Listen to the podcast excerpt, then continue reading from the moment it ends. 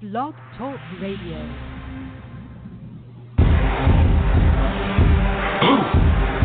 Yeah, yeah. You already know what time it is. Time it is. It's that official time. Where we take this worldwide. Let's go.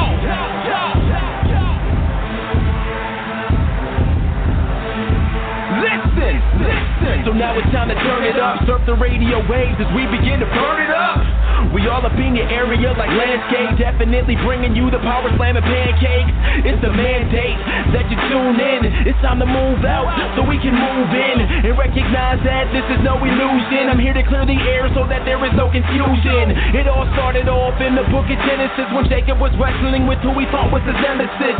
And when the man saw he couldn't overpower him, he touched his hip, but he really could have devoured him. And from that point, then we hear a name change, rearrange the game, so now we gotta change lanes. Uh, so I'm here to let you know it's time to listen to the Pancake and Power Slam show. Let's go! Turn it up, turn it up. It's the Pancake and Power Slam. Turn it up, turn it up. It's the Pancake and Power Slam. Turn it up, turn it up. It's the Pancake and Power Slam show. Uh. Turn it up, turn it up. It's the Pancake and Power Slam. Turn it up, turn it up. It's the Pancake and Power Slam. Turn it up, turn it up. It's the Pancake and Power Slam show. Uh. Turn it up.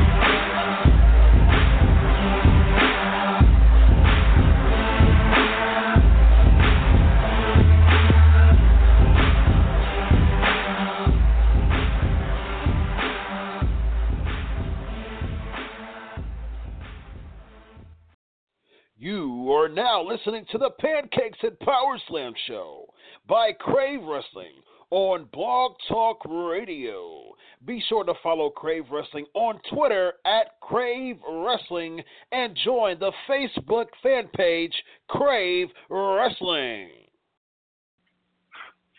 Episode 248, ladies and gentlemen. This is the Pancakes and Power Slam Show. I am your host, as always, Chris Featherstone. Wow, wow, wow. 248 episodes. Ladies and gentlemen, the Pancakes and Power Slams Crave Wrestling community has been so amazing this year, so supportive. I really, really, really appreciate all the wrestlers that I've had every week here on the show.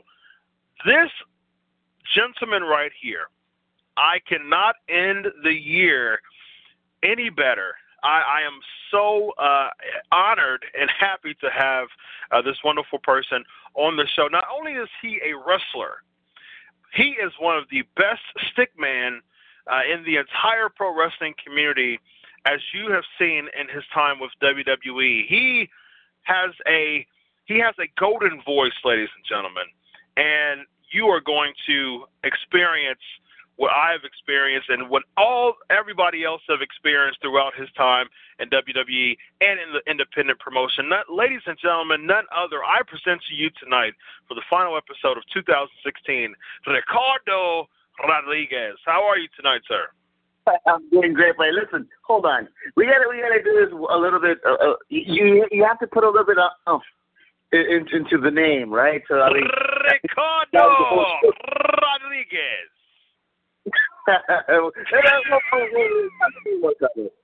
but no, man, congratulations! You're almost at five years, uh, five years of doing this, right? Yeah, you were saying up. absolutely. We were saying we were talking off uh, off uh, off air, and I, I appreciate uh, you bring that up. And uh, yeah, uh, April will be five years. And um, and and uh, and another thing that we were uh, speaking of, uh, of off air, I'm I'm glad it's been a great year for you. But like uh, like I mentioned, as a whole, I don't think 2016 has been the best year that we've had as a whole. Um, there's been many many things that have happened this year, especially with you know what happened today with Carrie Fisher. You know, uh, rest in peace. Yeah.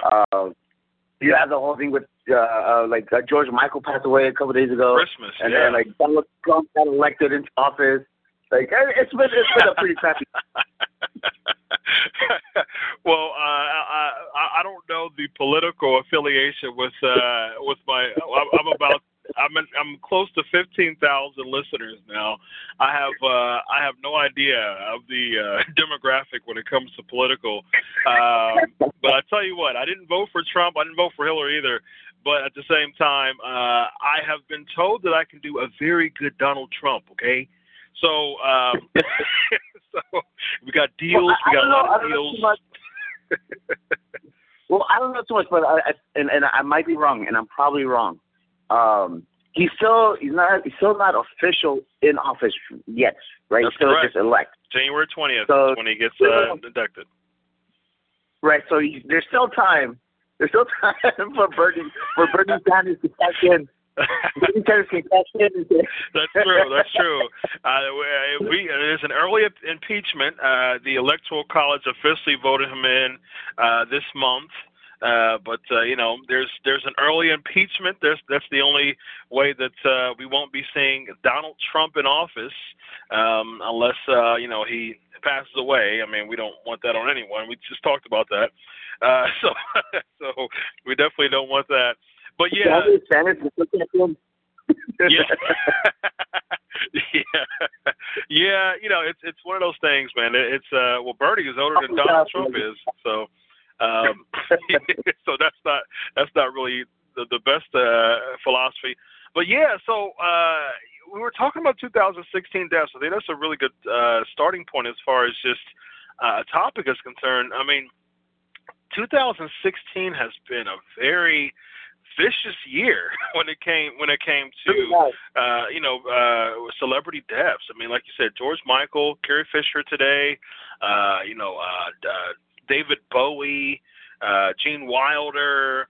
Uh, you know, there's there's been so many uh, deaths. Which one, um, which which one affected you and impacted you the most? Oh man, you know, like it's it's it's hard to say. Um, I well, I would have to say it's it was a more, more of a personal thing. Um, I had uh my uncle pass away from uh, diabetes. He had cancer. Oh. Uh, this year, and then um, so everybody go get yourself checked. Yes. Um, never know, you might have something there that you don't know about. Um, because he um, he ended up, he got really sick, and then uh, had he had he gone in and gotten you know got himself checked out, whatever, he could he would have caught it, you know, right. he would have caught it early. Yeah. Um, but by the by the time he went he went in, it was already too late. So yeah. everybody go get yourself your annual checkups. Maybe true. at least twice a year. Yeah, I agree. I, I, think, I think you bring up a good point. Yeah, I, I think you bring up a very, very good point as far as just really getting yourself checked out. Because age, you know, you said it was your uncle, so you know he he was uh, a little uh, a little further in age, but you know I've known I've known people who have been in their twenties. Um, um, you know, a, a good friend of mine, you know, she realized she she's uh, she found out that she had breast cancer at 25. So Yeah. yeah, yeah, yeah. So thank God that she was able to uh, get it early, um, and and she beat it. and She's doing very well. Uh, so yeah, it's you know, and, and and and it's great. But like you said, you know, just get checked out. So um, yeah, so you know, yeah. I'm sorry. No, yeah, go go right ahead. That was that was it. Just especially the older we get. Yeah, yeah, that's a that's a very good point. As far as far as uh, a celebrity perspective, which which death uh, which death impacted you the most? Oh, man, I don't know. I don't know. I, I think probably K for today. Today really hit me Yeah, because that was my childhood. You know, like growing up. Well, I mean, you know, Star like Wars. you know, yeah, you know, all that stuff, and hmm I, I think it really hit me. hmm Yeah.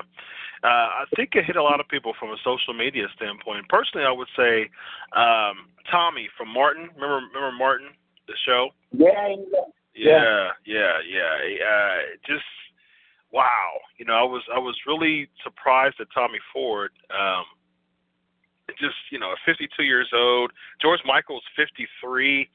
Um, yeah. I was a big uh, George Michael fan uh, growing up. Uh, and- yeah, and John Glenn, fellow Ohioan. I'm from Ohio. John Glenn, you know, uh, he he passed away today too. So I mean, not not today. He passed away this year. Um, so yeah, it, it was it was you're like you're like you're like like you said, it's it's been a really tough year. Um, but what has been good uh, has been your professional wrestling career post WWE in 2016. Let the listeners know what uh, you've been doing. Uh, well, actually, the last month or so, I've been kind of taking it easy of, of trying to heal up some wounds. Uh, like my knees are messed up and my neck, but other than that, um, this earlier this year I was in India. Mm-hmm. Um, I lived there for six months. I was training at the Great Kalisa Academy over there, which is actually the actual official school in India. So you take this this country of I, I'm not even how, I don't even know how many billions of people they have, um, and this is the only professional school that there is official, like actual shoot real official school. Um, so when I first went in, I went in uh, a year ago, about I think October, and then uh, at the time I had 23 students. That was it was approximately 23, 25 students. But by the time I was done, I had a hundred. Wow. It was just me by myself. So basically, I was training. Um, I was training from like nine o'clock in the morning till like nine o'clock at night, uh, with about an hour between um, for for lunch, and um, eventually, little by little, like I, it took me a while, but I got I, I convinced Khali to let me run little uh, school school shows, school matches for for the kids to get accustomed to working in front of a crowd. Yeah. So uh, started flyering. We started going into the town, um, and then just kind of passing flyers or whatever. And little by little, it started growing, little by little. Um, they they're still doing it today.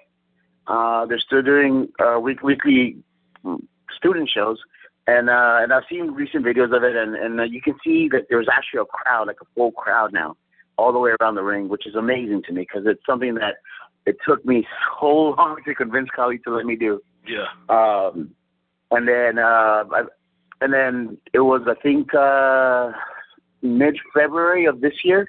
Uh, I convinced Khali to to let us run major shows, big shows, stadium shows. Well, cricket.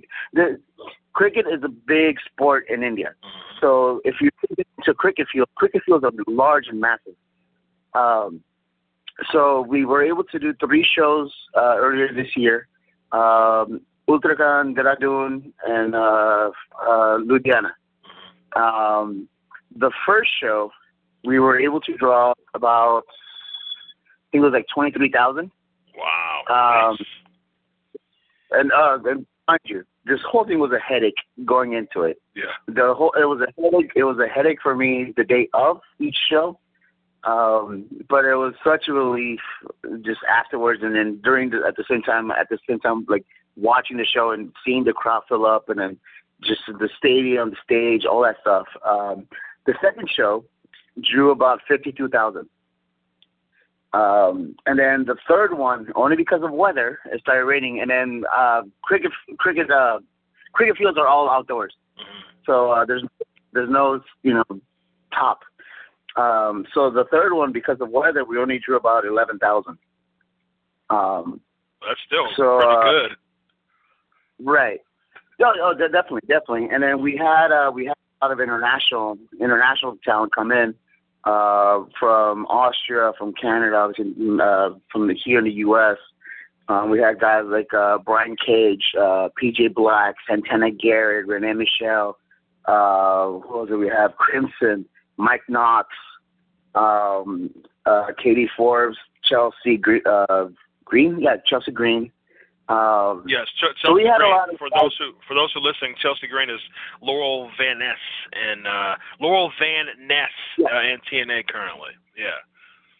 Correct, correct. Um, which unfortunately she uh, she broke her collarbone uh, uh, over there, and it was it's always on the simplest of things too. Because I've I've gotten hurt on the dumbest of things, and then I know a lot of wrestlers if if they're out there listening, they'll know that you'll get hurt on the stupidest of things. You, you'll you'll do this you'll do these like like retarded like dumb bumps, like fall on your head, all this other stuff, uh, jump off of this, and you'll be fine. Yeah. Then you jump into you jump into the ring, out there goes your knee. It's it's always on the dumbest of things. Wow. Um, and um, so unfortunately she got hurt. Uh, so so she stuck around thankfully, and then we uh, we sent her off, sent her home. But um, but uh, aside from that, like it was it was a great success. They just did another one, uh, I believe, uh, about a month or so, two months ago. Uh, I wasn't there prior commitments, um, but they did really well. And then uh, I know uh, this guy uh, Brody Steele, he got a movie deal out of it while he was over there. He's uh, he's from uh, he's up from Canada, um, from the Maritimes. and uh, so he got a movie deal in India out of it. So uh, I think Mike Knox did as well. I think. Uh, so so it worked out for them over there, which is great. And then like uh, yeah, so like that that was that. That was that. After that, I did uh I did about a week and something. After that, like straight from uh, India in Australia. I was in Perth and then in um, Melbourne. Uh, so I did a, a week of training over there. Uh, did a couple shows, and then I finally came home. Wow. after after after almost seven months of being away from home. Yeah. So I came home. I did a bunch of independence uh, out here. Um, so uh, so yeah, it, it kept me busy, thankfully, and, Yeah. and I'm, I'm busy since. And like I said, uh, about a month or so ago, a month and a half ago or so, Mhm. I decided to kind of you know take some time off because I had some nagging injuries from from a while ago that I just never let it heal. Uh, so, but like this month, this this month of December, I've kind of taken it a little bit easy, just to kind of like, uh, you know, to, to, to heal up because I, I want to start 2017, you know, good and and well and healthy. Yeah. Um, You're Um, just you're just what thirty, right? yeah, yeah. Sir. Uh, don't remind me, man. No, I'm I'm older than that, so don't, it's okay. I I started wrestling 20, so I'm 10 years in. yeah. It is yeah, crazy. Yeah, absolutely. started at, started at 20 and I got signed at 24. yeah, And then, that's awesome. Uh, l- let me ask you this: What's uh, Sure. what? Okay, so you started in FCW under Ricardo Rodriguez, right? well, here's the thing, though. I started backwards. I started on the road first and then got sent down to CW. Oh, Uh, but, but because, like, the I did a, I did a tryout with WWE the day after SummerSlam, and then I I want to say ten, Okay. or I want to say 2010. Um, I, I might be wrong. I, I don't I don't remember. I, I think it was 2010. So it was it was an actual tryout um, uh, with WWE in at the Staples Center the day after SummerSlam, and um, so in in that in this tryout, myself, Rusev, uh, this guy Alex Kozlov from uh, from New Japan and Yeah. Ring of Honor, Mhm. Hey, uh, so he was in it as well. Uh, Joey Ryan was in it. Uh, there was a couple other guys that were there was like I think 16 of us total. I think. Um, obviously myself, Rusev, and uh, and Alex Kozlov, we all got signed uh, the, after the tryout. Um, but because of their their visas and you know prior commitments or whatever, they took a little longer. Alex Uh, Kozlov, to to uh. Forever Hooligans, right? New Uh, yes, yeah, yes. okay, yeah, with Ricky Romero, yeah, Rocky Romero, yeah, yeah, cool, yeah, Um, so yeah, because of their visas and stuff, they they took a little longer to to get processed. Um, so we did the tryout. Um, they called us in for the next day because we were only scheduled for that tryout that Monday. It was like Monday morning, nine o'clock in the morning, ten o'clock or something, and we were there for. We were seriously in the ring from like what was it, like ten till like maybe two ish. wow, So we were, yeah, we were there for a good while, and then um, um, I remember my my trainers at the time were Rikishi, Gangrel, Orlando Jordan, and this guy Black Pearl. Those were my trainers at the time, um, and I had only been there. I had only been with them for about a year because they they literally opened up a school around the corner from my house, or like a, a couple miles from my house. So I ended up uh, going there for about a year. Um, it was it was great. They, they they taught me a lot. They taught me to slow down. so uh, so that was the biggest thing that that, that they taught me was slow down. Um, but uh, but I, I remember the the one thing that they told me was um, whatever you do, just stay in the ring as much as possible. Don't I mean you're gonna get tired, but just don't show them that you're tired. Just stay in the ring as much as possible. yeah, Which I did, which I did. Oh, I was I was dead after afterwards, but uh, um, but I stayed in the ring as as long as as long as possible until uh, until they told me to get out. And um, and then sure enough, so they called in the next day. Um, they called a, a few of us as extras for for SmackDown, and they were going to do a double taping of SmackDown on Tuesday and a Wednesday because at the time they still had a brand split. So uh, I think the SmackDown guys were going to go off to like Australia or something, uh, and they were going to be gone for like a week. So they weren't going to be back in time to film SmackDown the next week. So um, they did a Tuesday and a Wednesday of, of SmackDown taping. Um, cool, whatever. So they called us in for for SmackDown, um, and then they called us in again for the next day uh, for another SmackDown. Um, and then um, I, I was involved with uh, Alberto. This is the first time I meet Alberto as well. Uh, I was involved with uh, with his segments on both days, which is afterwards they pulled me into the office and they asked me if I wanted to go to Boston the next week for Raw. Which I mean, uh, in my head, I'm thinking, oh, let me check my schedule. Yes, yes. um, which I did, uh, and then went to Boston, and um, and then that was my Raw debut, and um, and then they offered me a contract right there. Now, um, how did it like what? How how did it basically transition from a, a, a competitor to an, um, a personal announcer for Del Rio? Like, what was you singing in the shower one time in a locker room, or like were you like doing some type of opera or something? Like, how did it come about for you to be a personal ring announcer? Who who saw well, and, and who, who saw that talent in you? Well, uh, well, it, it was more so of a, hey, do you speak Spanish kind of a thing. Oh, got um, you. well, and all, we're in California. We're in Los Angeles. Everybody speaks Spanish there. Yeah. Um, so, um, and I've, I've mentioned, I've said this story many times. Um, they had actually picked out another guy to do this ring announcing deal. Um, but for whatever reason, he said he couldn't make it the next day. Um, so then the guy who got me the booking, his name is Jesse Hernandez. He's the one that got me booked for this tryout. Um, he goes and he tells uh, the the representatives, he's like, hey, well, he speaks Spanish, which they come to me and they ask me, hey, have you ever um, have you ever done ring announcing before? And then my I've never done ring announcing. My my character in the, on the indie never talked because uh, I was a big Muta mark. I was a big Muta low key Super Dragon mark. Right. Uh, they never talked, so I never talked. Um, so in my head, I'm thinking, in my head, I'm thinking no, but um, but I, I was like, yeah, sure, yeah, I, I, I've done ringing out before. And then they're like, uh, do you have a tuxedo? I was like, yeah, sure, why not? Which I did. I, I went to Salvation Army. I got a cheap suit. There was a bridal store next door to it, or across the street from it. I'm sorry. And then I went there, bought a bunch of both sides, and then off I go. Perfect. Um, so then we did uh we did rehearsals, and then um, and in my head, I'm thinking, okay, well, ring announcer, very proper, you know, you know, stand up straight, um, ladies and gentlemen, da da da da. And then uh, and then I see Vince, and he's like, no, you know, be more animated and stuff, and be more Hispanic, whatever that means. um, so so then I, I go back in my head. I'm thinking, okay, the the the guys from Mexico, the AAA announcers, all that stuff. They're very, you know, like ah, and then this and this and this and this and big and bag, whatever. Which I did that, and then they liked it, and then um, it just kind of went from there. And I was actually, and this is true story. I was only supposed to be there for De, uh, De, uh, Del Rio's debut. I wasn't supposed to be uh, a recurring character. It was just for the debut. But Vince liked it, and then he just kind of kept me around. Perfect. Well, that's that's awesome. Now you had some, and now uh, just a few more questions, but one thing one thing I saw that was very fascinating with me was your affiliation with the Ascension when it was more of a stable uh, or uh, than a tag team.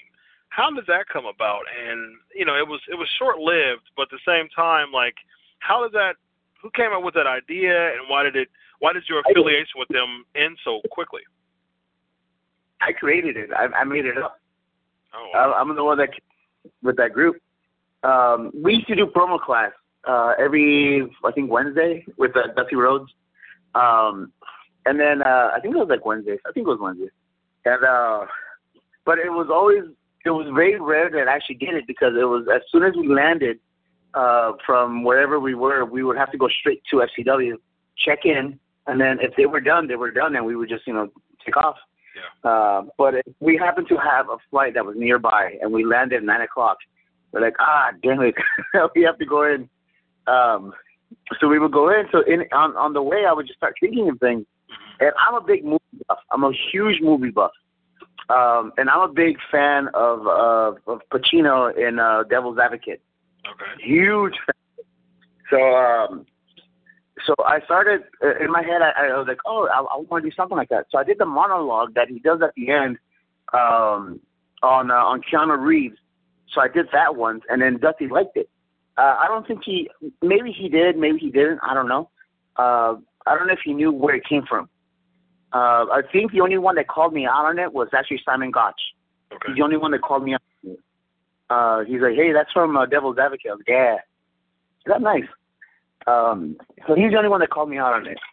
But uh, but I did I did that monologue, and then uh, and Dusty liked it, and then um, I started doing this thing, kind of something similar, but with each character of the Ascension. Uh, each week, I did it. I did it to somebody else. Um, uh, I remember, like, I think I did like on on Epico. Um, who's uh, what, what is he doing now? The All Stars? Is, is that what he's doing? Uh, the uh, Shining Stars. Stars. So um, I did on, on him. I was like, yeah, you're talented, but you're not as good as your your your cousin or your brother or whatever it is. Like, yeah, you have all these skills, but uh, oh yeah, he got over, but he needed an apple. I, I was just kind of going back and forth, and I did it on Shaul Guerrero, and I think that was the one that Dusty really liked because I did it on Shaul and I did it on her family, and you know she, Shaul was cool with it because I, I I ran it you know by her prior, Yeah. but I did it on Shaul, and then um and then Dusty he just loved it, so he decided to go with it. Um, so he came out, he sat us all down, whatever. Because in my head, what I because I'm a huge spiritual guy, like I'm a huge hippie, so I wanted seven of us because there's seven chakras. Um, so I wanted each one of us to represent something different. And then um, he's like, "Oh no, well, that's too many." I was like, "Okay, well, I, oh, okay, no, I understand." hold, hold, hold on, hold on, hold on, Mr. Rodriguez. You cannot. I've interviewed many, many people who have been inspired inspired by Dusty Rhodes. Even if you totally bomb an impression, we have to hear a Dusty Rhodes impression, please. Oh, baby, I, I, I don't know. I, I, I'm not good at it. you said you said I'm baby, like- you said baby like Dusty Rhodes, so that that's good enough. Go ahead. We, we, uh, that's let's. Uh, yeah. So you said that uh, he set you all down, and he was he was moved by Shaul's uh, uh, promo. Well, your promo on Shaw. Uh, basically went off on her and her family and her mom and, and her dad and how she will never be as good as that unless she has some kind of a guidance kind of a thing. Yeah. Uh, that she me she needed me to get to where she where like uh her dad was. She needed me to get to even like where where her mom was. Uh, so I just went off on, on that kind of thing. Um, and I was, I was telling her like, who are you serving? Are you serving them? Like, you know, what, what are they gonna do for you? Like, you have to come to me. That kind of a thing. So I, I, I would kind of play uh, uh, the the devil and the uh, the uh, the angel at the same time. Um, but um, so anyway, so so then um, so then Dusty's like, oh no, that's too many. I was like, okay, cool, whatever. So then I figured, okay, I'll turn it into like a triangle. Um, you have uh, Connor and um, um, um, um, Bram. Uh, I forget what his name was. Kenneth Cameron at the time. Cameron, yep. Um, yeah, so we have them as a tag team. Um, you have Epico as the, uh, the the the cruiserweight technical guy. Uh, you have Charlotte the girl, and you have me as a mouthpiece. So I wanted to do this, like this little triangle thing, um, the Illuminati cup type of thing. Um, so so that was my idea, and then um, uh, it went on, and then we did a couple promos. Vince, uh, Dusty, uh, Dusty was all for it, and then like one day he pulls me into the office and he's like, "Hey, uh, I'm gonna have to get you get you out of the Ascension." I don't know if it came from him, if it came from office. I don't know because we all, all the promos that we do that they tape, they send to the to Stamford. Um, well, I don't know if they still do, but back then they did. Uh, they would do the collection of the, the best promos or whatever, and they would send them off to Stamford. Um, so, uh, so he's like, "Hey, well, I gotta get you out because it contradicts the character you're doing on TV." I said, "Ah, shit. Oh, I'm sorry. Uh, shoot. ah, dang it." so I was like, "Oh, okay. Well, you're kicking me out of the group that I created," and then uh, uh, he turned them into vampires. Yeah. Which, I mean, at the time at, the, at first when I first saw it, I was so livid. I was so livid. I was like, no, that's not what they're supposed to be. They're not supposed to be vampires. Yeah. Um, this working out for them. But Yeah. like, you know how you know how like the, the Ascension's logo uh, is the the uh, the eye of um, the eye of Horus. Force, yeah. So that's it's, it's all because of like the whole Illuminati thing that I just kept throwing out there. Because Yeah. I'm I'm huge into like subliminal things. I'm I'm such a big nerd when it comes to like subliminal messaging and all this other stuff. And because I'm I'm into I'm into conspiracy theories. I'm into all that stuff. Doesn't mean I believe it, but I'm into it. It's the same thing, same thing with like the paranormal. Like I'm a huge nerd when it comes to like paranormal, spiritual ghosts and all this stuff, like aliens and stuff. I'm into it. Doesn't mean I believe it, but I'm I'm interested. It, it sparkles. It sparks my interest. Yeah. Um, who knows? But anyway, so I would throw into all the promos. I would throw something subliminal, just to see if anybody catches it. Um, so I was a big fan of that. So like that's where like the whole um, the triangle with the eye in the middle thing kind of comes from. Yeah. So Very, very interesting. Now, let me ask you this: what, what do you think about just how the mighty have fallen, so to speak? I mean, they were so good in NXT, but I don't think they've won a tag team match at all. You know, since probably the their the very beginning when they came to the main roster. Uh, why? Where do you think the the disconnect came from as far as them being such a jobber style tag team and just fallen from grace, you know, so so deeply, so so so so far. I don't know, man. Like I, I it, it really boggled my mind, and like I, I was really close at the time. I was really close with uh with Victor and, and his wife. I was really close to them uh, at the time. So like I remember, um, uh, I was like I was on the phone with uh, uh I, mean texting with uh, uh Victor's wife when when they made his debut because we are like oh my god like they're they're on TV. So yeah, we were like marking out like back and back and forth, and we were just like oh okay cool whatever. And then like, uh, as time went on, uh, I started seeing like they they slowly they stopped them, Yeah. and, and I was just, so I hit her up one day. I was like, hey, did something happen? Uh, I mean, I know I, I don't want to ask him yet. I don't know if he said something to you. She's like, I don't I don't know. Um, so I don't know. I, I honestly have no idea. I have no idea. Um, uh, I, I don't know if they pissed somebody off, uh, which could happen because it happens a lot. I've I've seen it happen. I know I've I've done my stupid things and I've I've been punished, but thankfully because of uh, Del Rio, it helped out. they they kind of like push it aside, They throw little daggers at me every so often, but like um um but I I, I managed to survive for the for the most part, and then um. I, I honestly don't know. I, I really don't know like what happened. Uh, I don't know if it was creative that just had nothing for them at the time. I, I I really don't know. Like maybe the machine wasn't behind them because I mean if if they want to make something work, if the machine you, you can take you can take a pile of turd, but if the machine is behind it, they'll make that turd be the prettiest turd in the world. That's right. And I've seen this with gold veneer or gold veneers. exactly. It can happen. yeah, yeah. That's that's that's a really good point. Uh, last, uh, The machine's behind you. yeah, that's that's true. Uh, and, and you know, you, you make a really good point because a lot of people I've interviewed, I've interviewed, I don't know, probably seventy people, and you know, uh, many from the WWE, and a lot of people say that same thing, like you're doing. Like if if the machine's not behind you, it's it's kind of like a hamster. It's kind of like you know a hamster in a wheel. Just kind of you know you keep you keep pedaling, you keep pedaling, you but you don't go anywhere. Um, and it's it's sad. It is. It is, and then you see it a lot. I mean, you see it a lot now. You've seen it in the past, and you're gonna see it again in the future. That's unfortunately that's just the way it is.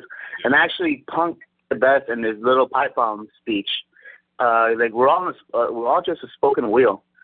You know, if one of the spokes breaks, the wheel's gonna keep going. Yeah. So That's true. That's true. Um, well, I, I'm intrigued to to hear your thoughts as far as affiliating with RVD. Now, it was it was it was kind of weird to me uh, as a journalist and a fan. Um, you know, it, you and Alberto Del Rio just made so much sense. Um, so, uh, just I, I want to hear your thoughts on just the the the face uh, Ricardo Rodriguez being you know not not really smug anymore um, with Alberto Del Rio, and also your time uh, spent with RVD. I've I've actually known RVD before WWE. We did um we did a music video. Well, I, we were a part of myself and Rusev actually were a part of his music video uh, that he did back when he was in TNA. Ah, And if you actually go, I think it's called like Crushinator or Cushionator, yeah, something like that.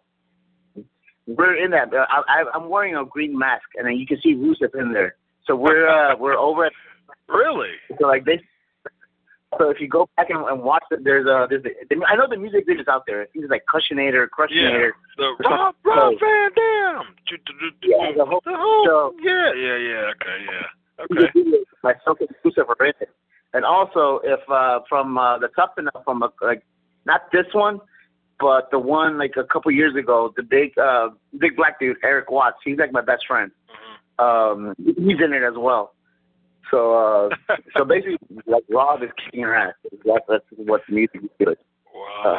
Uh, That's very, so, very yeah, so- that was, yeah, that was the first. Um, no, the whole thing with Rob was just it was random. I remember um, it was before. I think it was we were in I think in Anaheim, California. I think yeah, it was we were in California. And then myself and Del Rio were just sitting on the by the bleachers and we're just chit chatting, whatever. And then like um, and Dean Malenko comes up to us to uh, to us. I'm sorry, comes up to us and he says, "Hey," uh, he tells Del Rio what he's doing, and then he tells me, he's like, "Hey, Ricardo, you're with uh, RVD." and I thought at first, you know, because cause, like Dean, Dean has this like sense of humor. Like he likes to mess with you. Yeah. Uh, so, uh, so that's what I thought he was doing. I thought he was just messing with me. And then um, I was like, ah, that's funny. He's like, no, I'm serious. Like you're with uh, you're with Rob. You're gonna interrupt Del Rio. Um, da da da da da da da. I was like, what? You serious? He's like, yeah. And at, at this point, this is after Del Rio had killed me on uh, on Raw. Yeah. Um, off TV. I was off TV for about a month or so. Um, so I was like, okay, well, if this puts me back on TV, then okay, yeah, we'll do whatever. Um, so it was random. So uh, I think it was like two, three weeks into it. And, and Rob's cool. If you ever get a chance to meet Rob, Rob is chill. Then when I mean chill, he's chill. So he'll come up to you, shake your hand, and then just you know go, you know, goes off and does his own thing.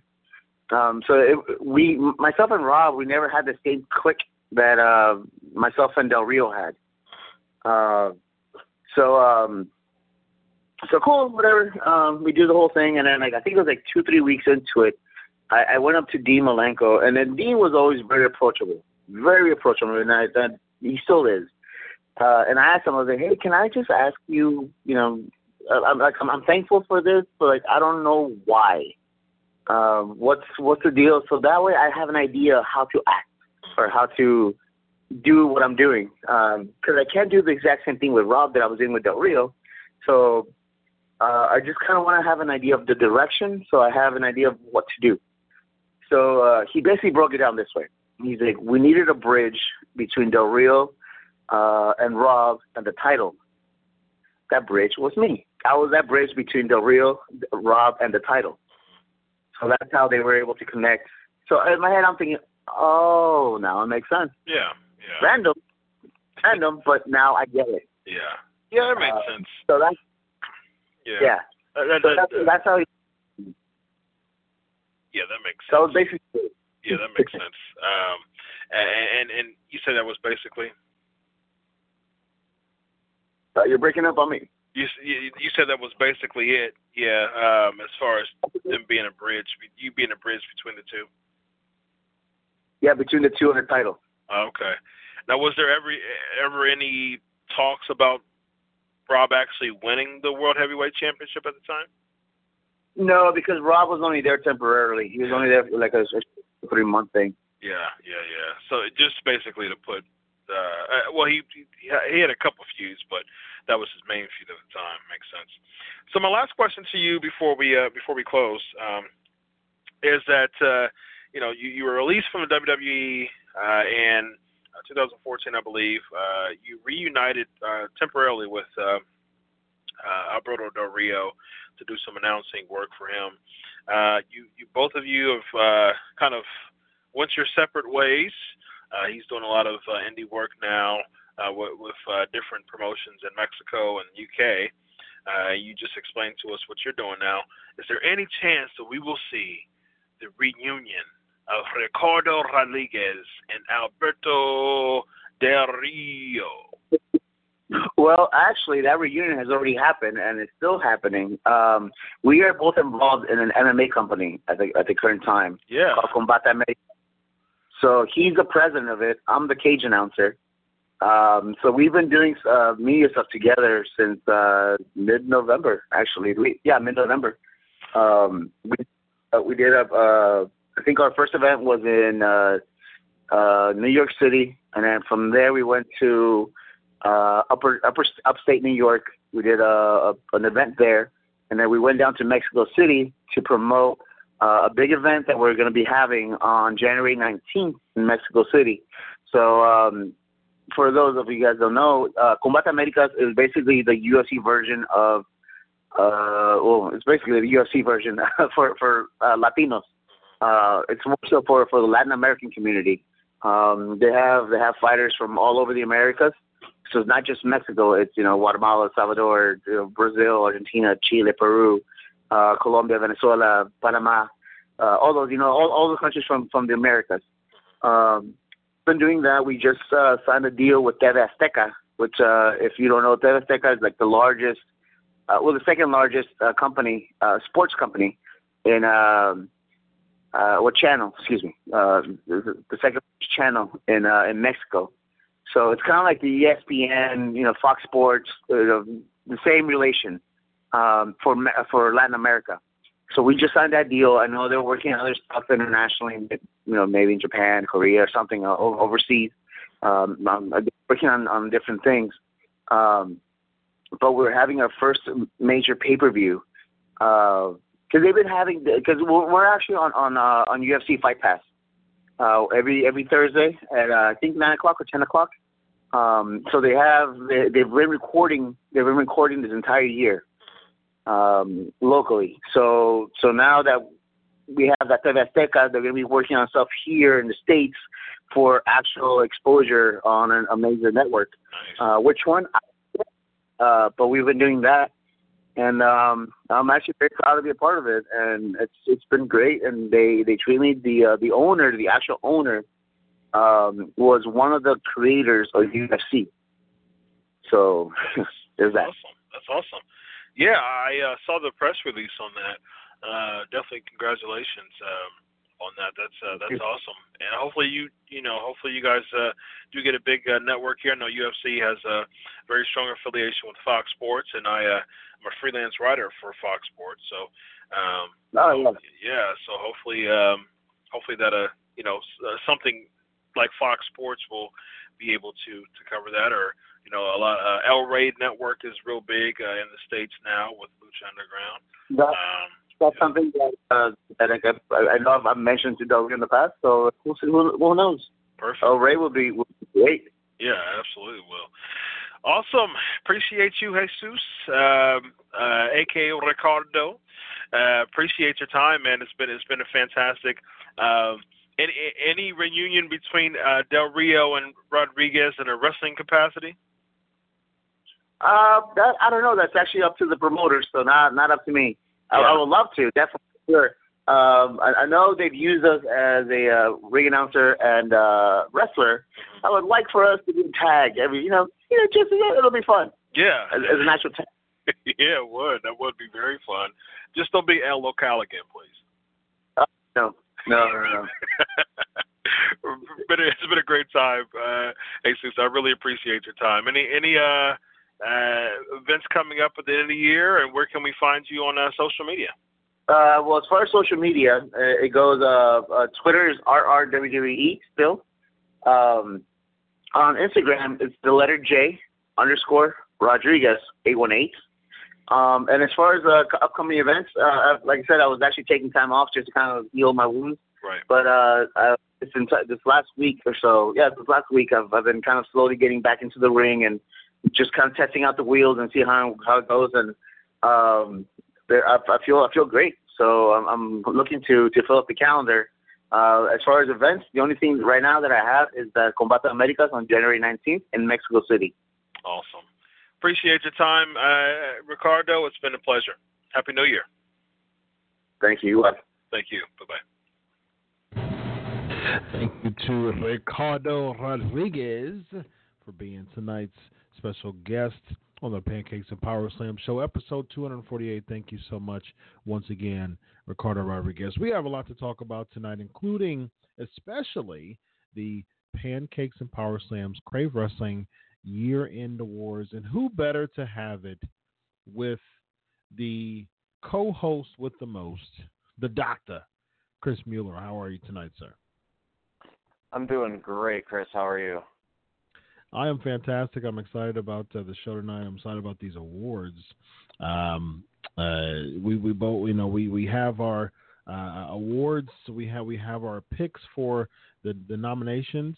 Uh, there's an impromptu category that uh, the listeners are going to uh, um, hear us uh, vote for it as well. We'll uh, I'll tell you now, and it's rivalry of the year. That's one of our uh, that's the impromptu one that just uh, that you'll think of, and uh, we'll, we'll we'll conclude it at the end of the show.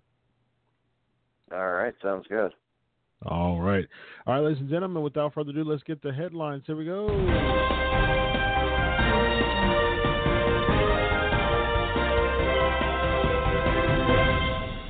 So we saw on SmackDown, um, John Cena just came back and inserted himself in the not the Royal Rumble, but an opportunity to basically he just skipped the Royal Rumble and and said, "Hey, I, I just I'm going to go for the championship because I'm John Cena." Uh, we'll talk about SmackDown as a whole uh, here in a moment, but there were some there was some rumblings. There was a there there was an interesting vignette released yesterday uh, that kind of uh, commemorated the relationship between John Cena and Samoa Joe, uh, the UPW roots. Uh, John Cena going over to, to, Samoa Joe's mom's house for barbecues. It uh, I wrote about it. and It was really really interesting. That it made me think of you know why in the world would the WWE just automatically just just randomly uh, you know, post this type of video if there's nothing behind it. So, is there is there an opportunity? Is there a chance um, that we may see John Cena and Samoa Joe on the horizon? And what are your thoughts? I, think it's definitely a possibility. Cena still has years left before he's done competing, and it's only a matter of time before Joe's on the main roster. And I would love to see it because it's that it's that TNA versus WWE feud that everybody wanted to see in like 2007 or 2008. Mm-hmm. You know, we've already had the AJ Styles versus John Cena. Now it's Samoa Joe versus John Cena, and you know, Cena performs great in big match situations, and Joe is always solid. So I don't see them being able to do anything but have a great match. Yeah. And I'll tell you what, I've been very, very very critical of John Cena in the past uh, dozen years, at least, really since he stepped foot, because he uh, he he beat Chris Jericho, and Chris Jericho is my modern day uh, favorite wrestler. What my favorite wrestler in the WWE for I don't know since he got there, really. Um, and so, yeah, just just as a, from a personal standpoint as a fan, uh, you know, I've, I've, been bitter for from John Cena uh, uh, since 2002. But uh, yeah, I mean, you know, just uh, there there was a lot of things I criticized about John Cena.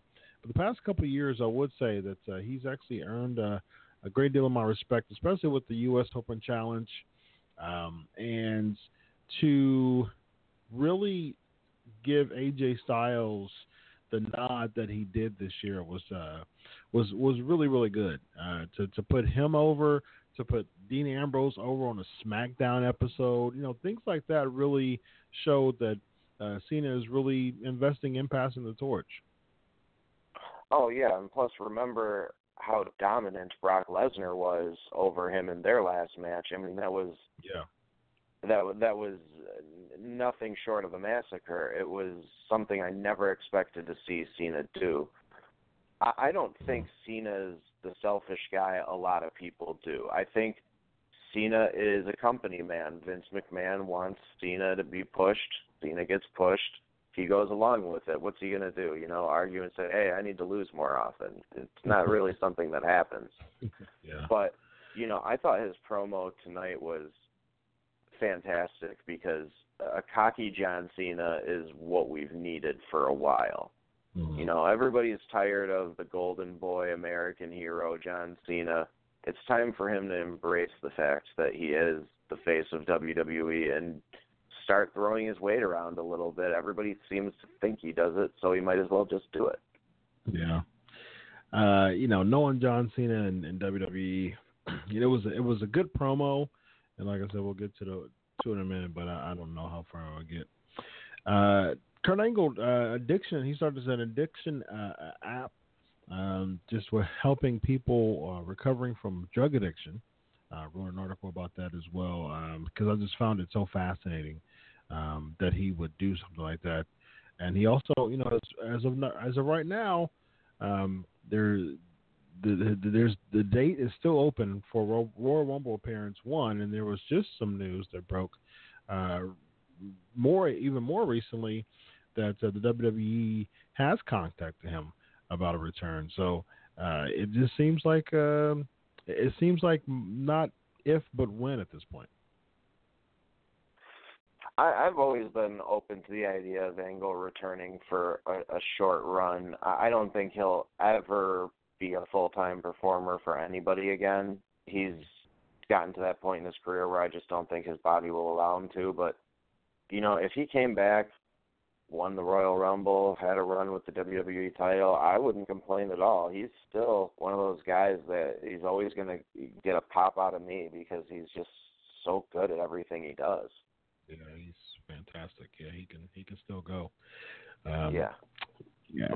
Speaking of the Royal Rumble, so there was some interesting information that was uh, given uh, that was uh, reported earlier this weekend, and I wrote about um, the very popular uh, insider. Uh, he basically said that the reason why the 40 man Royal Rumble uh, is no longer uh, because the WWE at the time thought it was a very bad idea.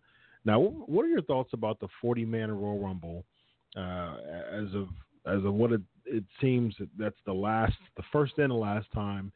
But here's the thing: uh, it, it, it would appear as if there would be a better opportunity to do a 40 man Royal Rumble nowadays because of the NXT talent, because of the brand split. But at the same time, it did seem a bit overloaded at the time because you know how the Royal Rumble is. There's usually really three or four people who really have a viable chance to win every year. Everything else is for surprise entrance and you know just the the the spectacle of the Royal Rumble match. What are your thoughts of a 40 man Royal Rumble? I, I I didn't really care for the one that happened previously, but I'm not necessarily against the idea in general. I just I think the problem with the last one was it felt like people were coming out a lot closer together than they did in years past, and nobody really had an opportunity to stand out for very long. But you know, at this point, with Raw, and I mean, they're probably going to do a four-hour Rumble pay-per-view, is my guess, because that seems to be the new trend with the big four pay-per-views. Right. And both rosters have 30 plus members. Plus, you have NXT.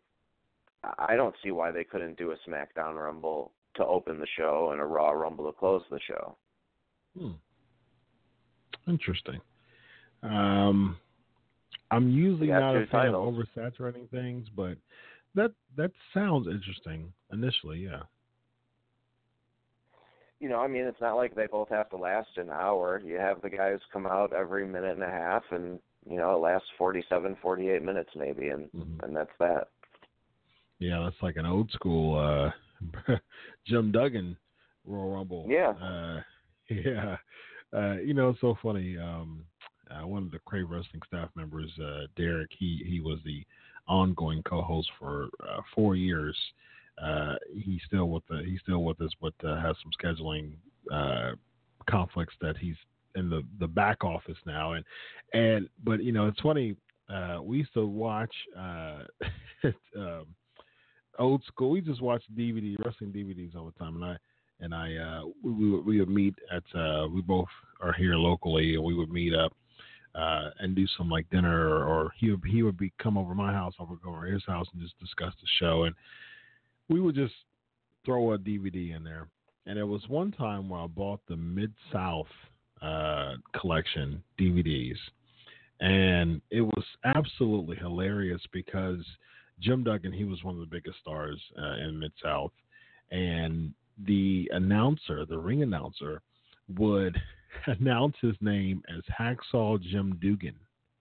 And so so every time we hear someone say Duggan, we say Dugan, and because of that very fact that he would be announced as Jim Dugan uh, in the Mid South, we just thought that that was absolutely hilarious.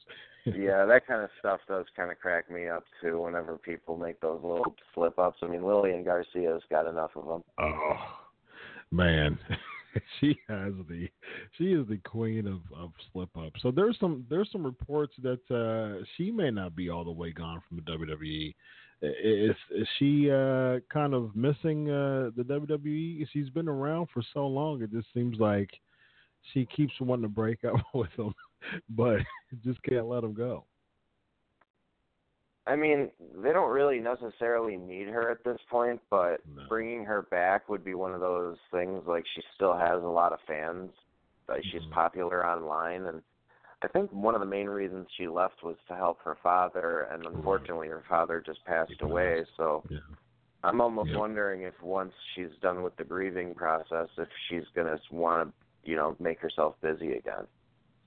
Yeah, well, and it makes sense because you have to think about, you know, she's got to find something to pay her bills. the singing career didn't really jump off that well. Um, she is what about fifty? She's about fifty now, isn't she? And so she's up there in age. Um, so I don't think that you know starting a. I mean, it, it can be possible, uh, but I don't think you know is a really. Yeah, she's actually fifty. Yeah, she turned fifty this year. Um, she looks good so, for fifty. yeah. Oh yeah. Absolutely. Um, so yeah, I mean, it's just one of those things that I don't. I don't think that's. I don't think that it'll really jump off, you know, her her, her career as far as a singer. So, you know, she'll be back.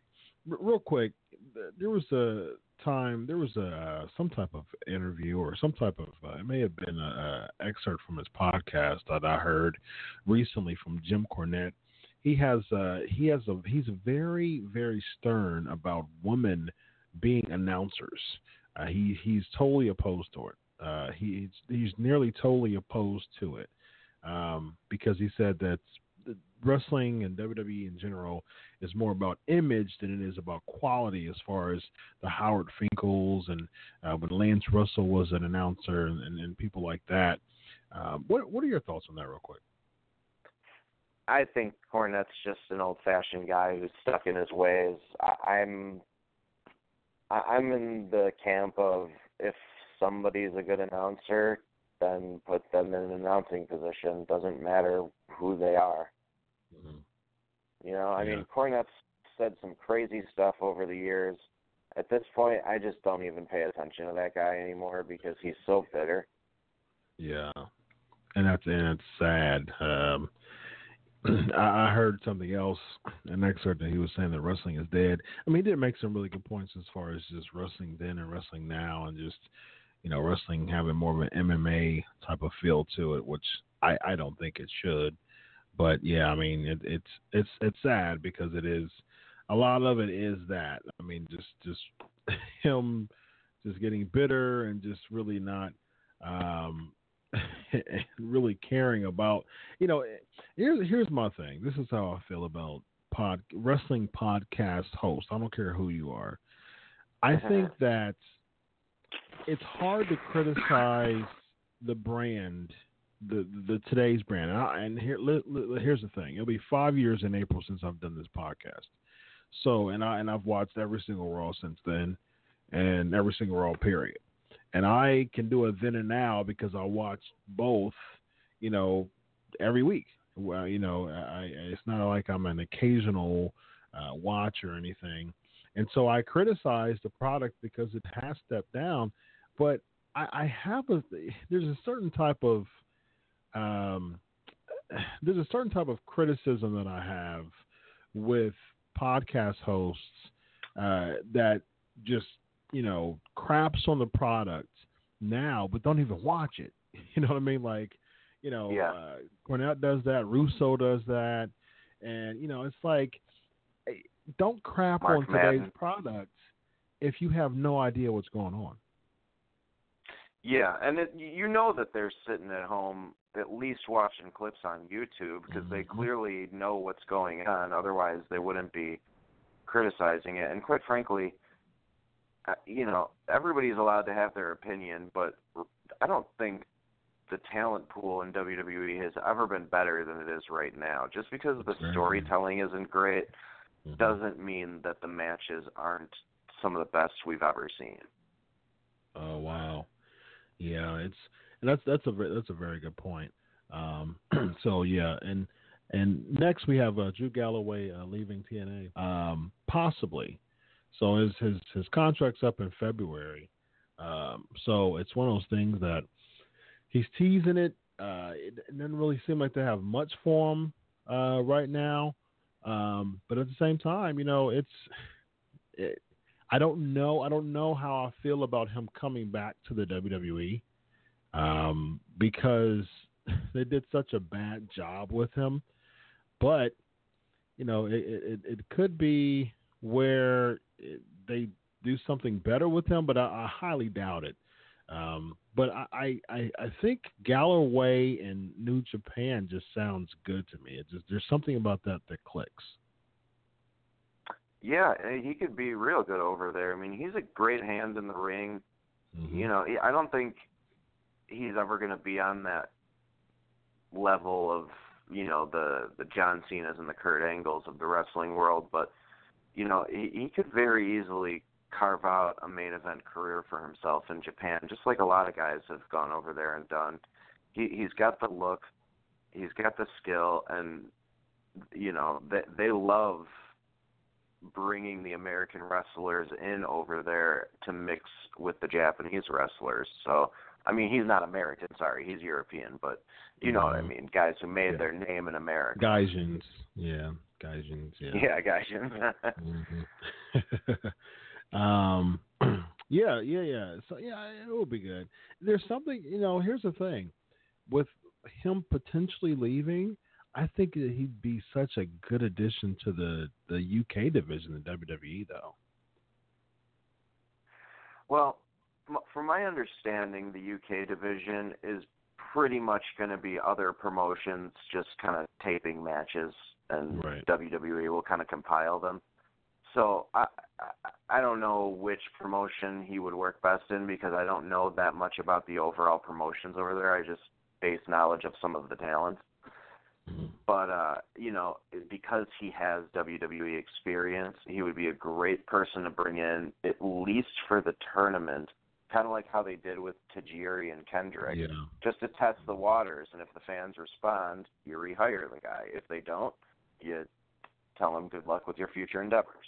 yeah. I think that's a perfect way to, to, insert them. Absolutely. And then uh, the the last one here, the last headline, I just thought was absolutely funny, so I had to talk about it separate from the show, and we'll transition into the show after that. So in the beginning of the Raw, the beginning of Raw, you know, you, you have your you're a uh, an an outside Chicago native. Uh, Yeah. So you know you know the Chicago crowd uh, being Oh, yeah. you know from from around the area, and so it's you know very um, very anti-establishment type of crowd. Typically, uh, one of the most raucous crowds uh, in the entire nation.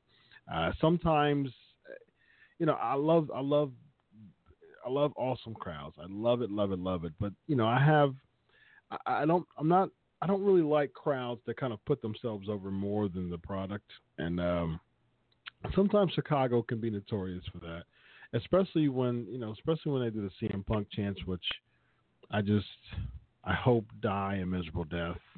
Um, but here's the thing: I always love when Stephanie McMahon out trolls the trolls, and she has she has the one liner for days off the cuff when it comes to CM Punk chants, and you know eh, she did not fail us on Raw when she talked about you know if it was two more, two minutes and fifteen seconds more it'd be one more second than Punk CM Punk lasted. I, I thought that that was absolutely hilarious, and you know, it just seems like the crowd was like, "Oh, you got us," you know what I mean? And it just seems like a, a lot of times when she throws those one-liners, she's already a heel, so she doesn't. I mean, the more heat she gets, it's just helping her as a heel.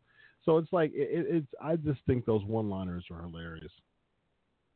Yeah, I, I really like them too, and I, I totally agree with you about you know crowds need to just enjoy the product and not worry about what kind of chants are going to appear on TV. But Stephanie, mm-hmm. She does a great job at that stuff. I'm a big Stephanie McMahon fan. A lot of people give her guff, but I, I'm I'm a supporter, and mentioning CM Punk's name is not going to hurt WWE, so they might as well take advantage of it and use it to get some heat. Yeah, exactly. yeah. And they chant it when it's funny they chant it when she and it just helps her get heat. Uh, I mean, it's just, it's just hilarious to me. Uh, real quick, yeah. your Raw and SmackDown thoughts.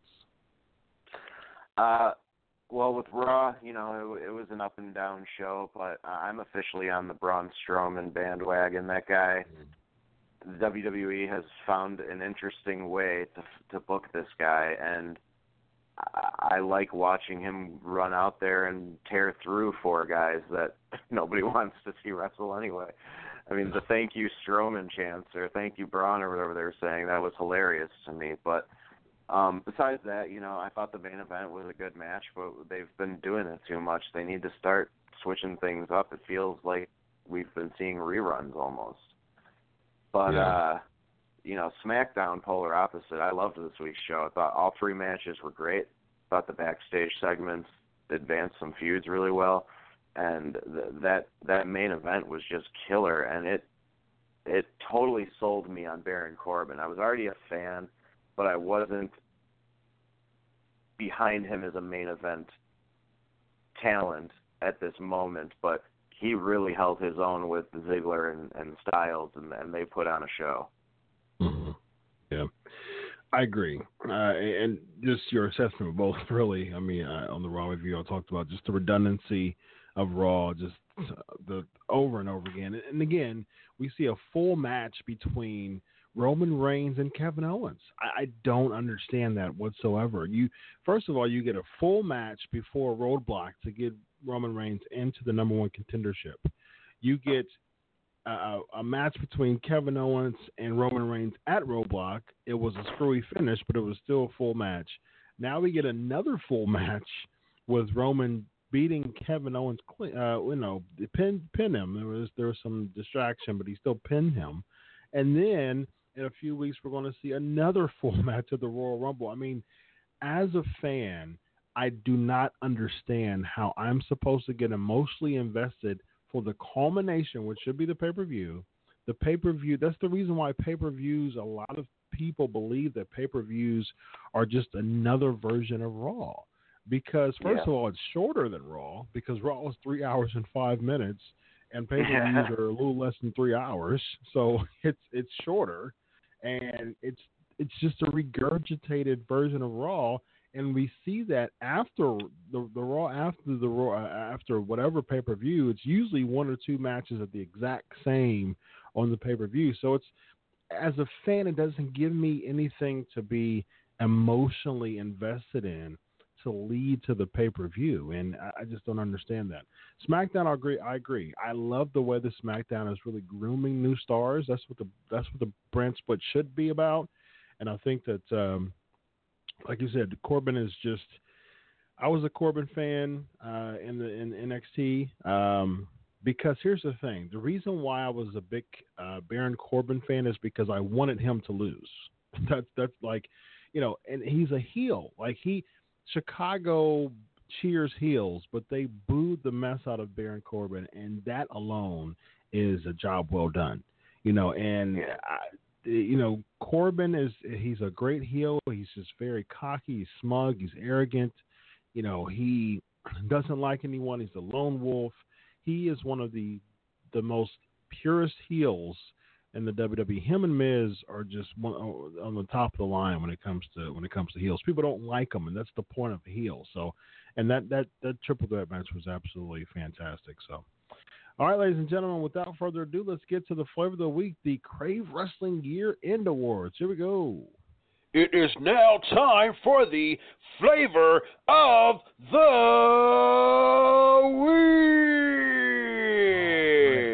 week. Gentlemen, let's start off with the Crave Wrestling Year End Awards. Here we go.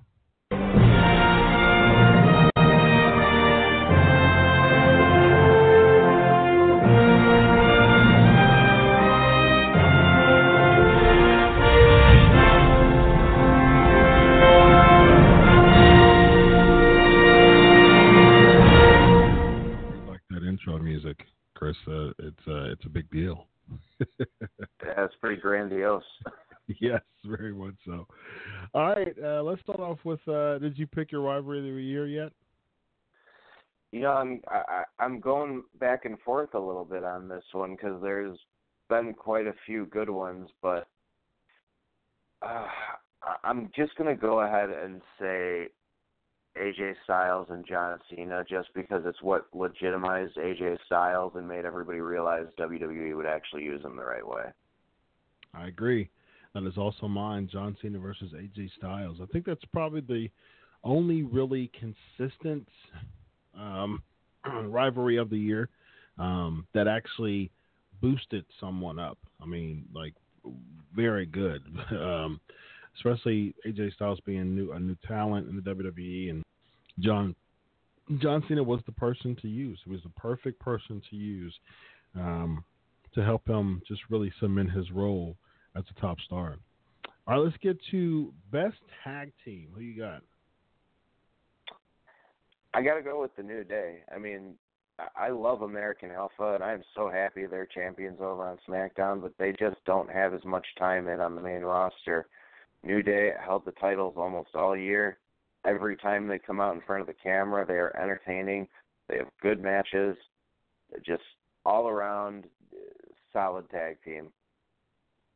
Yeah, I, I agree. I mean, you know, it's a hands down New Day for me. Not only because I like them, not only because they're my favorite tag team, because they, you know, it, it just seems like it would have been totally insurmountable for someone to actually break the record as many times as we have, you know, sudden title changes, lack of storylines in the WWE nowadays. It just seems like it would be unheard of for someone to break the uh, the record this you know 25 years later, over 25 years later. And you know it's it's really really interesting, and and I and I think that uh, they deserve to be the best tag team. They deserve to break the record, and uh, I don't I really don't think that there's another. I mean, with the way the WWE has gone, with just the storyline developments and and the, the pay per views every other week, and just the quickness and just the, you know, just the just the really lack of development when it comes to storylines. Uh, I don't think we'll ever see that being broke. Um, so yeah, I mean, hands down, news that New Day. I like American Alpha a lot. Uh, I don't think I, I think the title change was premature uh, for them to have them win the championships.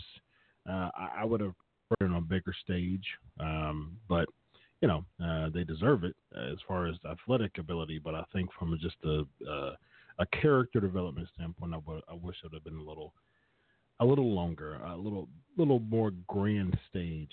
Who you have for the worst tag team? Yeah, I gotta go with the Shining Stars, and that's not because of their fault. That's WWE's fault. Yeah, yeah. I, that's a, a very top candidate for me. Uh, my my vote was the Ascension. I think uh, I don't think they've won a match. Uh, maybe one since they came on the main roster. Two maybe. Uh, I, I just their win loss record is an absolute embarrassment that's why I really, I mean, I knew about uh, Ricardo Rodriguez, you know, adventing the, um, uh, the the the ascension, but I really wanted to get his thoughts on that because I mean they they have been booked so poorly, in the WWE that is absolutely embarrassing. So yeah, it was it's it's the Ascension for me because I don't see anything. I mean, there there's a bunch of ideas that I see that the Ascension can can go with, but uh, you know, just like Ricardo Rodriguez said, I the machine's not clearly not behind the Ascension, and I doubt that they will be. Uh, who do you have for Yeah. uh, uh, most likely to succeed in 2017? I'm actually going to have to go with Finn Balor on this. I think he has the keys to the kingdom, and when he comes back, he's going to get pushed right back to the top. Hmm, good choice. Uh, Baron Corbin for me. Um, not only you know, and and this was my vote before tonight, and tonight just absolutely solidified it. Um, number one, I want to see a Corbin Taker match in some capacity. I think that that match at SummerSlam would just be absolutely phenomenal. Uh, if if this if WrestleMania is not Taker's last match, um, and just I can see Baron Corbin winning the at least a mid card championship, at least Intercontinental. But I think that he has that heelish quality uh, to to to to win a world championship uh, by the, this time next year. Um, I'm. It's not a bold prediction that he will, uh, but at the same time, I, I certainly think that uh, he has what it takes to become world champion. Who you have for the best face turn, the best baby face turn? You know, I'm going to be honest with you. I really couldn't think of an amazing babyface turn that stood out. I tried. I, I went back through some of my pay-per-view coverages just to try to remind myself of some storylines, and Yeah. I, I wasn't coming up with anything. Yeah. uh, I'll pick the New Day, um, just because you know they they were heels uh, earlier this year, and they um, they became baby faces kind of by default ish. You know, they were feuding with the League of Nations and kind of saw themselves kind of get into that baby face role. Um, and, and it wasn't a like big grand baby face turn. I, I mean, I think you bring up a good point. There wasn't a lot to choose from. um, and I think that uh, yeah, they they fit that role. Who you have for the best heel turn? I'm actually going to go with with Neville. That that was my favorite heel turn of the year because it took somebody who was so poorly used ever since he was called up from NXT and immediately made him into something somebody everybody's talking about. Oh yeah, I think Neville's heel turn was absolutely fantastic. Uh, my my choice was AJ Styles, um, just because you know he was he was uh, he he had such a, a really really good uh, opportunity to uh, to to become you know a top babyface star, uh, but at the same time you know he did you know he turned around and uh, just clocked John Cena and, and uh, yeah. uh, you know, I, I think him, I think him and Neville did a, a kind of a similar heel turn. I mean, Neville just walking up to Rich Swann and just you know doing it that way. I think that was funny. I think that was great. Um, and then AJ Styles, um, you know, he did the he did the Shawn Michaels style uh, heel turn when the the the the, the wrestler kind of celebrates and then walks right into you know lights out. Uh, Shawn Michaels is notorious for that. That's hilarious. He did that with Jannetty. He did it with Hogan. I mean, just the Michaels heel turns are, are some of the best ever. Uh, who do you have for match of the year? Are we going NXT everything or just main roster? Main roster.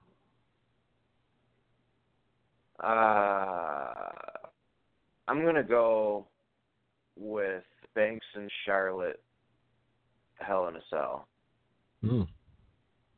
Not because Yeah. I think it was it was the most well booked match, because I think the outcome of it was kind of obvious heading into it. I I just thought that the way WWE treated it was spectacular. Yeah, I, I agree. I think that was uh, I, I liked the you know the first Hell in a Cell, um, you know, on that, and just well, you know, as far as the females, I didn't like the ending, like you said, but I think the hype behind it was uh, was really good, especially it being in Boston as well. Um, yeah, for and, me, and was, main event, you know. Yep, exactly, main eventing.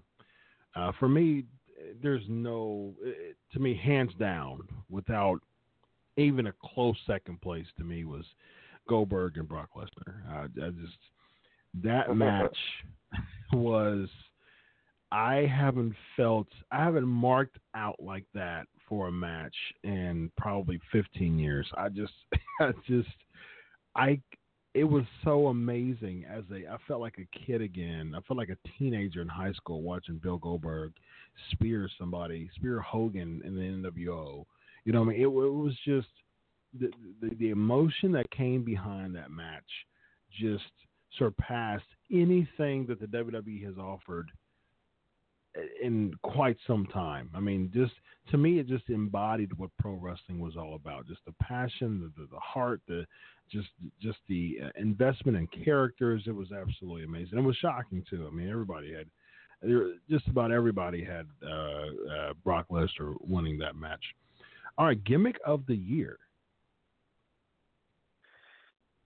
I mean, what what what constitutes a gimmick here? I mean, are we talking is John Cena a gimmick because he's basically just himself, or are we talking like crazy characters like Goldust? Uh, just the, the the best character that uh, of 2016 in WWE. The Miz. The Miz, oh, yeah, that's, that's a good that's a good choice. I think um, I think that's a good one. Uh, again, this was hands down for me, Chris Jericho. Um, you know, just the scar, putting over scarves, putting over plants, putting over lists. Uh, you know, just just you know this. You just made the list. They're much says it all as far as the reason why Jericho is the the gimmick of the year to me. Just 46 years old, reviving his character the way he does, the way he has this year has been absolutely fantastic.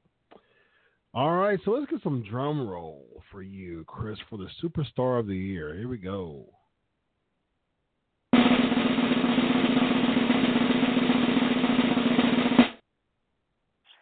Well, all the reasons you just listed for Chris Jericho being the gimmick of the year are the reasons I'm saying he's the superstar of the year. Nice. I the, you. The guy is the guy cannot fail. Yeah. yeah, you you won't get a disagreement from me. That's Chris Jericho's my guy, so I, I agree.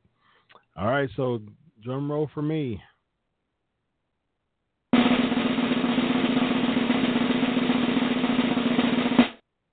Superstar of the year goes to AJ Styles for me. Um, I still am very critical about his character. Um, you know, I, I still think that there's some character development that needs to go with AJ Styles. He's not a good enough heel because he, I mean, he gets cheered.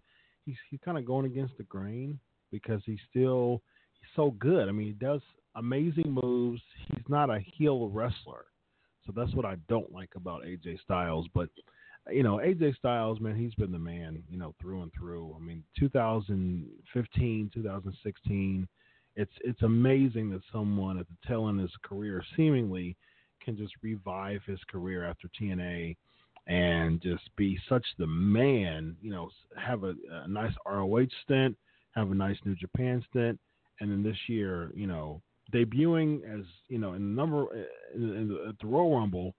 Uh, I believe it was the third entrant, if I'm not mistaken. Um, lasting for a long time and feuding with Jericho, teaming with Jericho, uh, you know, and then eventually making his way to uh, feuding with John Cena, winning the world, uh, the WWE World Championship, now the WWE Championship. Um, just absolutely incredible year for AJ Styles. Um, that that certainly deserves uh, the the rest, the superstar of the year for me. All right, ladies and gentlemen, that is the Crave Wrestling Year End Awards. Uh, very awesome stuff. Um, I, am I'm, I'm really happy. Of course, we'll do this every year, um, and we'll just uh, you know we'll just continue to have this, and we'll give it a big applause. Awards. All right, Chris, uh, we got a couple minutes left. Uh, uh, got a couple minutes left. Let uh, everybody know your closing thoughts for 2016. You know, 2016 had its fair share of terrible storylines and and repetitive matches and all that, but I mean, I, I could list 20 match of the year candidates and still keep going if I just read a list of the matches. I mean, we've seen the best wrestlers in the world come to WWE for the first time and be embraced and actually be used properly. The Cruiserweight Classic was one of my favorite things from the whole year. The the Dusty Rhodes Tag Team Classic, all these tournaments WWE is doing, in my opinion, is really helping to kind of shake the product up a little bit. But you know, n- nothing really compares to just how far the women's division has come. It, all those women are just working incredibly hard every single night they go out there, even if they only have a couple minutes. And I mean, geez, Alexa Bliss tonight with the elbow thing. I mean, yeah. When did when have you ever seen that in a guys match? You're right.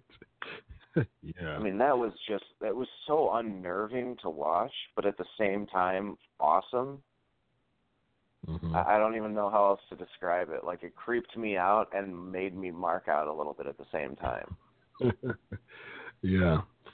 I, I, yeah, I, I agree with you. I, I think that the women's division this year, um, this year was the women's revolution. Not last year, but this year, um, because you know such a marquee match at Royal Rumble between Sasha Banks, Becky Lynch, and Charlotte. Uh, Charlotte's year, you know, to me, you know, if there's a female superstar of the year, uh, she would be up there. You know, overall, she's in the top three. Um, I think that just the woman in general, um, the fact that there was a SmackDown championship to give Becky Lynch a chance, who 100% deserves a title um, to be a champion. Uh, yeah, so I mean, it, has been absolutely amazing. Sasha Banks and Charlotte's feuds, I love it. Just the branding, you know, NXT has has given us fantastic, fantastic production. Really looking forward to NXT cruiserweight division. I, you know, I'm still there's still some criticism I have for the cruiserweight division, but I think it still allows and gives those people an opportunity uh, to really shine. I mean, you know, Neville just regularly turning heel, you know, on Raw wouldn't have as much impact as being called the king of the cruiserweights and saying, "Where's my crown?" You know, when he defeated uh, uh, Rich Swann on 205, 205 Live uh, after SmackDown. So, yeah, I mean, I, I think there's some promise. I think there's some promise in, in 2016.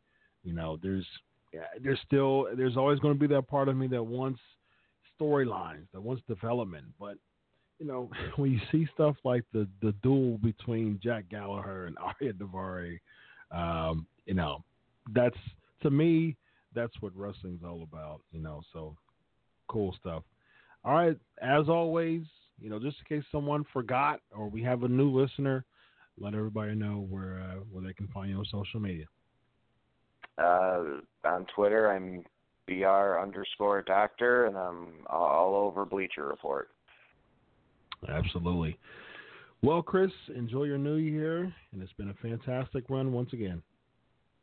Thanks for having me on, Chris. You have a good new year too. You too. Thank you. Bye bye. All right, ladies and gentlemen, once again, 248 episodes, 2016 is coming to a close. This is the final uh, edition of the Pancakes and Power Slam show of the year. Thank you so much for being a part of the show throughout the entire year. I am so honored and so grateful for all the support of the Pancakes and Power Slam show. Thank you to all the wrestlers who have been interviewed. I, I the, the list is too long I'll say it one. I'll, I'll post it one day. I don't. I don't. There's so many that I'm so grateful for all of them. Specifically, uh, Ricardo Rodriguez closing the year with us tonight. I thank you so much for availing your time uh, and um, talking about your endeavors. I'm glad that you're healing up pretty well to get uh, 2017 started. Uh, all the celebrity deaths, just praying for the families and friends of um, all the celebrity deaths and all of the deaths in 2016 period. My thoughts and prayers are with you all. enjoy your 2016, the rest of it. God bless. Be careful, and you all have a good night. Chris Featherstone signing off. Pancakes and Power Slam Show 248. God bless. Goodbye.